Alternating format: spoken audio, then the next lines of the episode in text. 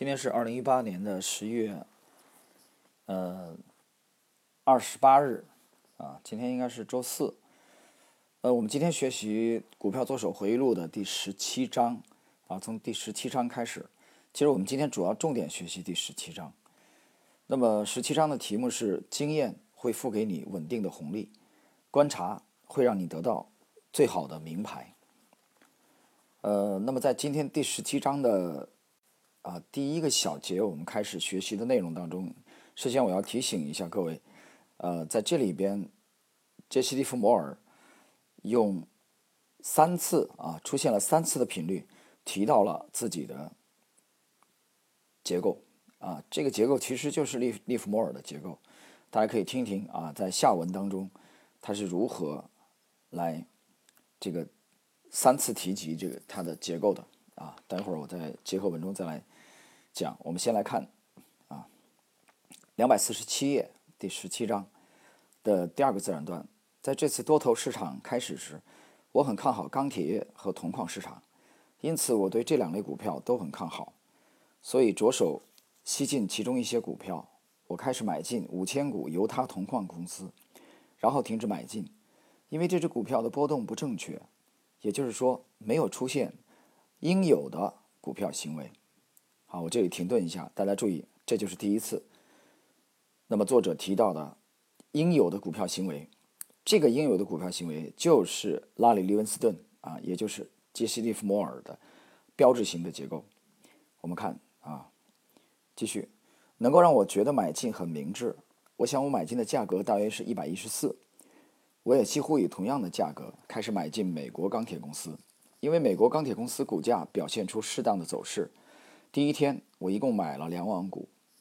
我是遵照前面描述过的方法买进。美国钢铁的股价继续表现出正确的样子。同志们注意，这是第二次，第二次啊，利弗莫尔的这个结构的描述啊，美国钢铁的股价继续表现出正确的样子。好，我们继续。因此我继续进货。最后一共持有七点二万股，但是我持有的犹他铜矿还是最初买进的那些，持股一直没有超过五千股。这只股票的行为没有鼓励我采取进一步的行动，这是第三次。那么这第三次呢，指的是这个股票未能呈现出利弗莫尔的结构，所以它并没有啊进一步的这个来增仓。我们继续来看。每个人都知道发生了什么状况。我们遇到一个大多头市场。我知道股市会上涨，经济大势有利。即使在股价大幅上涨，而且我的账面利润不容小看时，大盘还继续呐喊：“时候未到，时候未到。”我到华盛顿时，大盘依然这样跟我说。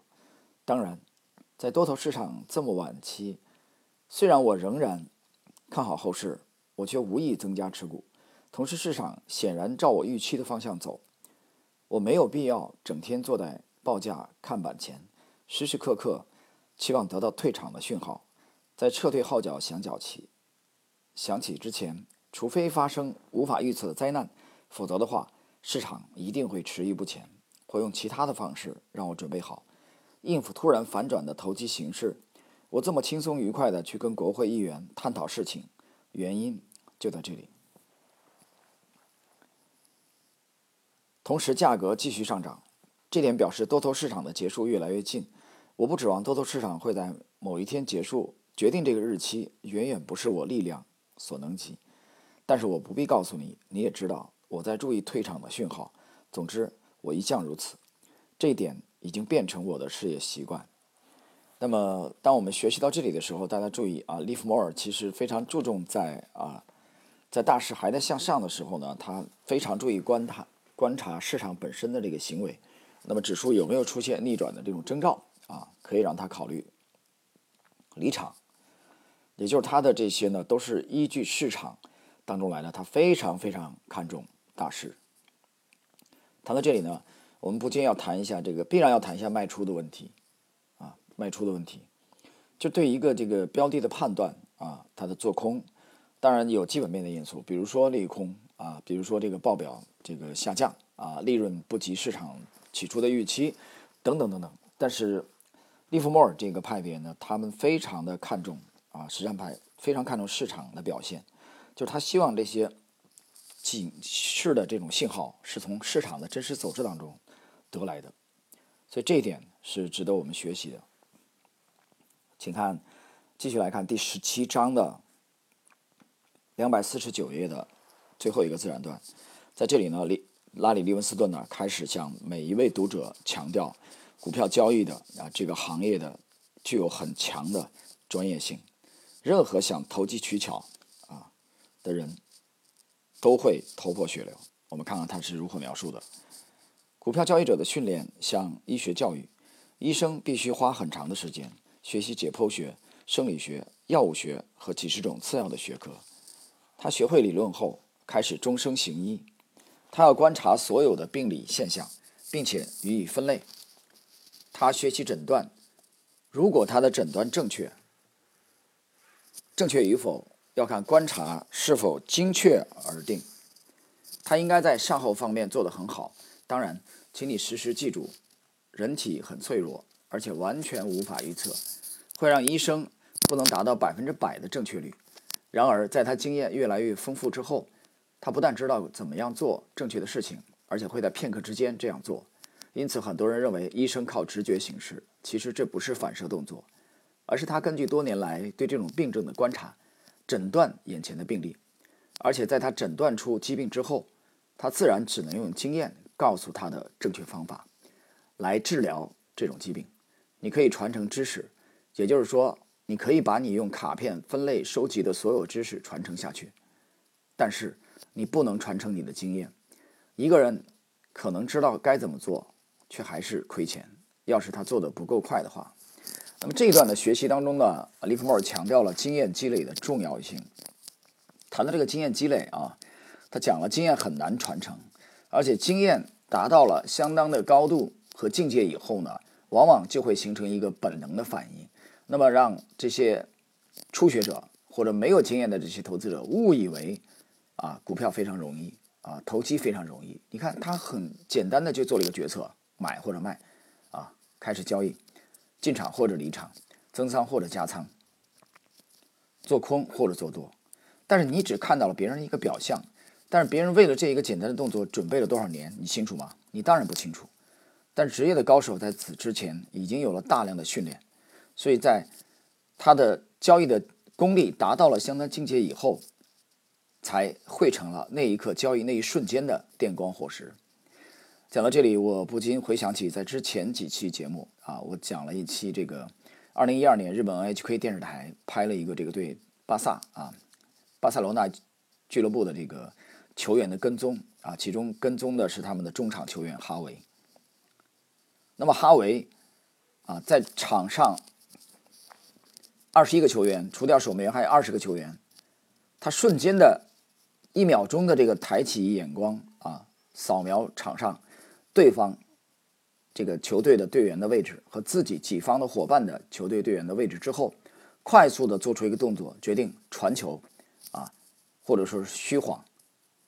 那么不懂行的人认为哈维这个动作啊很简单，但是不知道哈维已经经过了多年的训练，这个动作是经过大脑高速计算和他经验累积之后的决定，到底是传还是不传，传长的还是传短的，高空球。还是地滚球，所以许许多多年丰富的经验之后，凝聚成的那个动作就是一瞬间的交易。那巴菲特也讲啊，他大量的时间在阅读、在等待、在休息，并不是交易。每年大量都在阅读，查理芒格也是这样。为什么？他们都在等待。真正的交易其实花不了多长时间。所以，如果对这一点没有理解透彻，那么很多的。呃，初学者在这里是要吃亏的，啊，是要头破血流的。他就为很简单嘛，对我开户就可以交易，开户就可以买股票。他不知道这个这个行业的艰辛，啊，这个行业的艰难。我们讲这个行业是只看结果的行业，啊，是一个光芒万丈，但同时也是异常艰辛的行业。但它也是一个一劳永逸的行业。所谓的一劳永逸，就是你经过了早年的苦痛、创伤。啊，亏掉了自己的钱、家人的钱、朋友的钱，在反省，在反思，不放弃，坚持到后来。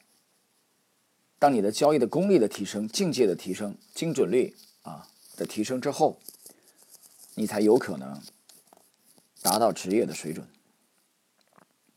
好，我们继续来看第十七章两百五十页的第二个自然段：观察、经验、记忆和数学，这些就是成功交易者必须依靠的事情。他不但必须观察精确，还要随时记住所观察到的一切。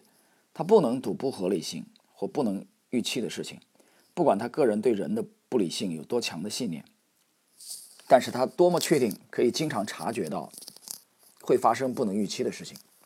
他必须始终根据可能性来下赌注，也就是尝试预测可能性。在这种游戏上，多年的操作、持续的研究、不断的记忆，使交易者能够在无法预料的事情发生时，在可以预料的事情来临时立刻行动。啊，这里利文斯顿呢，又是用这一段来描述长期的准备之后啊，最后形成了电光火石的那个瞬间的决策，开始行动。那么，我们去研究粟裕将军的。呃，传记你也会发现这个特点啊。昨天我还是挺开心啊。昨天晚间，因为我这个朋友推荐了一个新的网站，我在当中排队啊，排了将近两个月的时间，终于抢到了一部粟裕将军的这个《粟裕军事文集》啊，非常开心。之前两三次都已经啊这个到货瞬间显示，结果被其他先到捷足先登者抢走了啊。这我这第四次抢，终于抢到了这个。这套书呢，现在应该已经在路上了啊，所以昨天还是非常非常高兴。那么你研究粟裕打仗也是这样啊，那么决定放弃八十三师不打啊，突然之间决定去攻击张灵甫的整编七十四师，这是经过他长期的这个战争的经验积累之后的决策。当然陈毅呢也非常支持啊，反复的问粟裕：“你想好了？你想好了？”粟裕说：“想好了，下定决心了。”是的。那陈毅说：“那打，啊，那么打败了，啊，我陪你去这个领罪。所以对粟裕呢有极大的这种支持。当然，他也是基于粟裕以往这个打仗的这个胜率，才会有这样的这个定力。突然之间，你想大临战之前突然改变决策啊，这是需要极大的气魄。”啊，需要丰富的这种经验。那这一点，毛泽东也是展现了这个信任的一面。将在外，由军命有所不受啊，充分理解这一点。所以，给这个华野的这个电报当中，毛泽东也讲了：我们绝不遥制，遥是遥控的遥啊，制制约啊，不像蒋介石一样的什么都得管。好，我们继续来看两百五十页最后一个自然段。一个人可能具有优秀的数学能力，也具有精确观察的罕见力量，却在投机上失败，除非他也拥有经验和记忆。此外，就像随着科学进展而进步的医生一样，聪明的交易者从来不停止研究整个大势，追踪可能影响各个市场走势的发展。经过多年操作之后，他会养成保持消息灵通的习惯。他几乎是自动的行动，他需要珍贵的专业态度。这种态度使他经常能够在这种游戏中获胜。专业交易者和业余人士或偶尔交易的人之间有很大的差别。强调这种差别绝对不会过分。例如，我发现记忆和数学帮了我很大的忙。华尔街是以数学为基础在赚钱。我的意思是说，华尔街靠着处理事实和数字赚钱。我说，交易者必须时时刻刻保持。消息灵通，说交易者对于所有的市场和所有的情势发展，必须采取纯粹的专业态度时，我只是想再度强调，灵感和神秘的看盘能力跟成功没有太大的关系。当然，经验丰富的交易者经常用极快的速度行动，以至于他在事前没有时间说明所有的理由。但是这些理由都是充分的好理由，因为这些理由是以事实为后盾，而这些理由是他从专业的角度。靠着多年工作、思考和观察所收集来的东西，这种专家把每件事情都盘算得清清楚楚。现在，让我说明一下我所指的专业态度是什么意思。呃，两百五十一页最后的这个倒数第二个自然段。那么这里边呢，利文斯顿在整个的第十七章啊，我们以上学习的段落当中，反复的强调了专业做决策那一瞬间来源于他长期的这种经验的积累啊，这是本章的一个重点的内容啊，研究大事，同时锲而不舍的积累自己的经验。呃，下面我们进入第两百五十二页的第二个自然段。经验教导我，市场运动的方式是做手应该遵循的绝佳指标，就像量病人的体温和脉搏，或注意病人的眼球和舌苔的颜色一样。这里边利文斯顿用医生看病啊来打比方。两百五十三页倒数啊第二个自然段，我发现在这种游戏中，经验通常会付给你稳定的红利。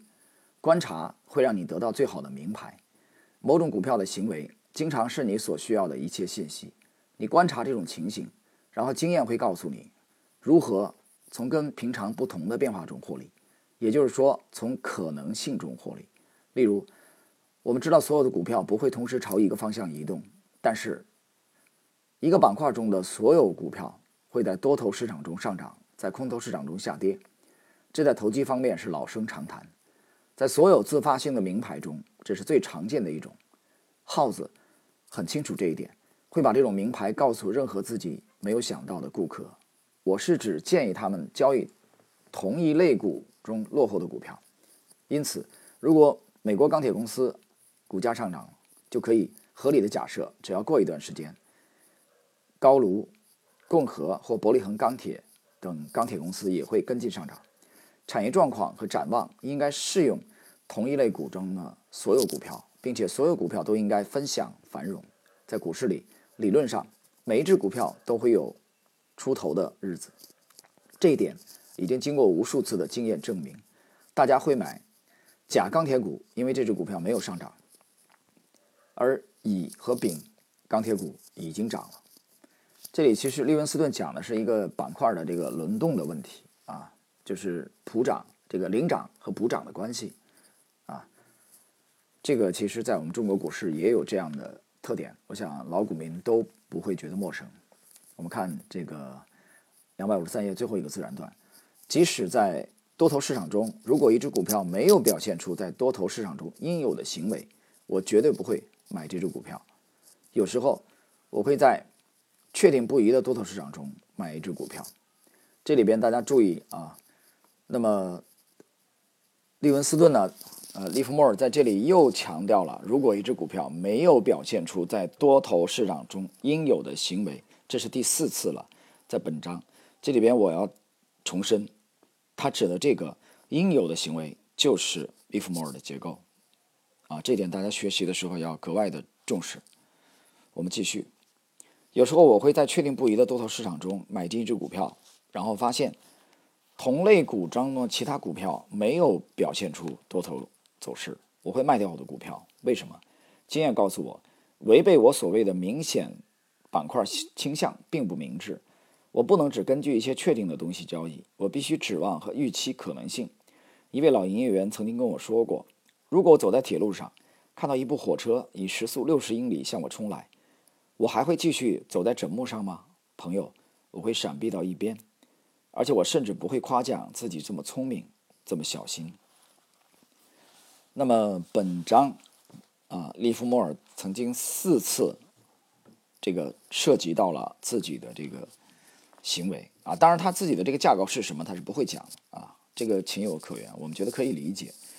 对这么优秀的一个作手啊，几十年安身立命的核心的这个结构，他是不可能通过啊一本几十块钱的这个这个书籍啊就公布给大众的，这一点我觉得完全可以理解。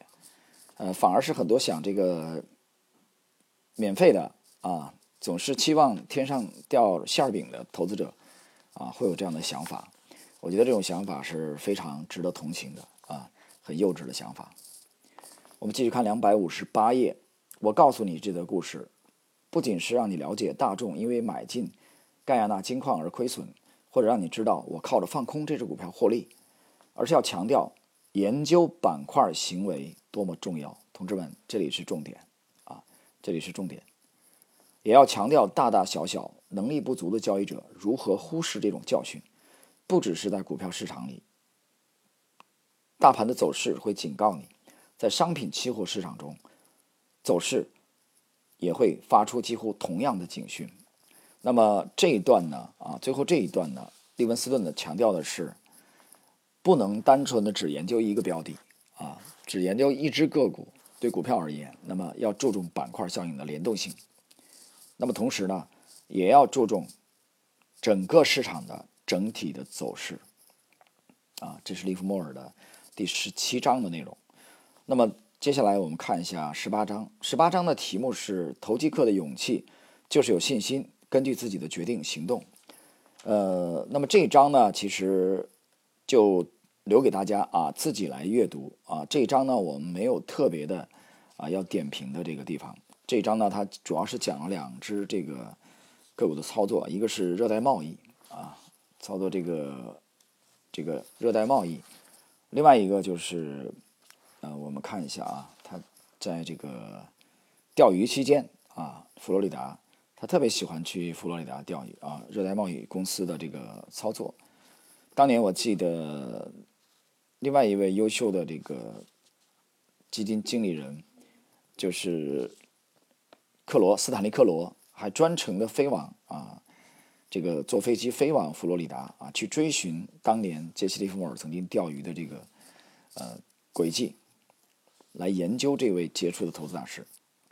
那么时间关系呢，今天的第十八章啊，我讲了，就给大家作为自己阅读啊的内容。那么在下一期当中呢，我们将从第十九章啊开始学习。那么第十九章的题目是股票投机成功的基础。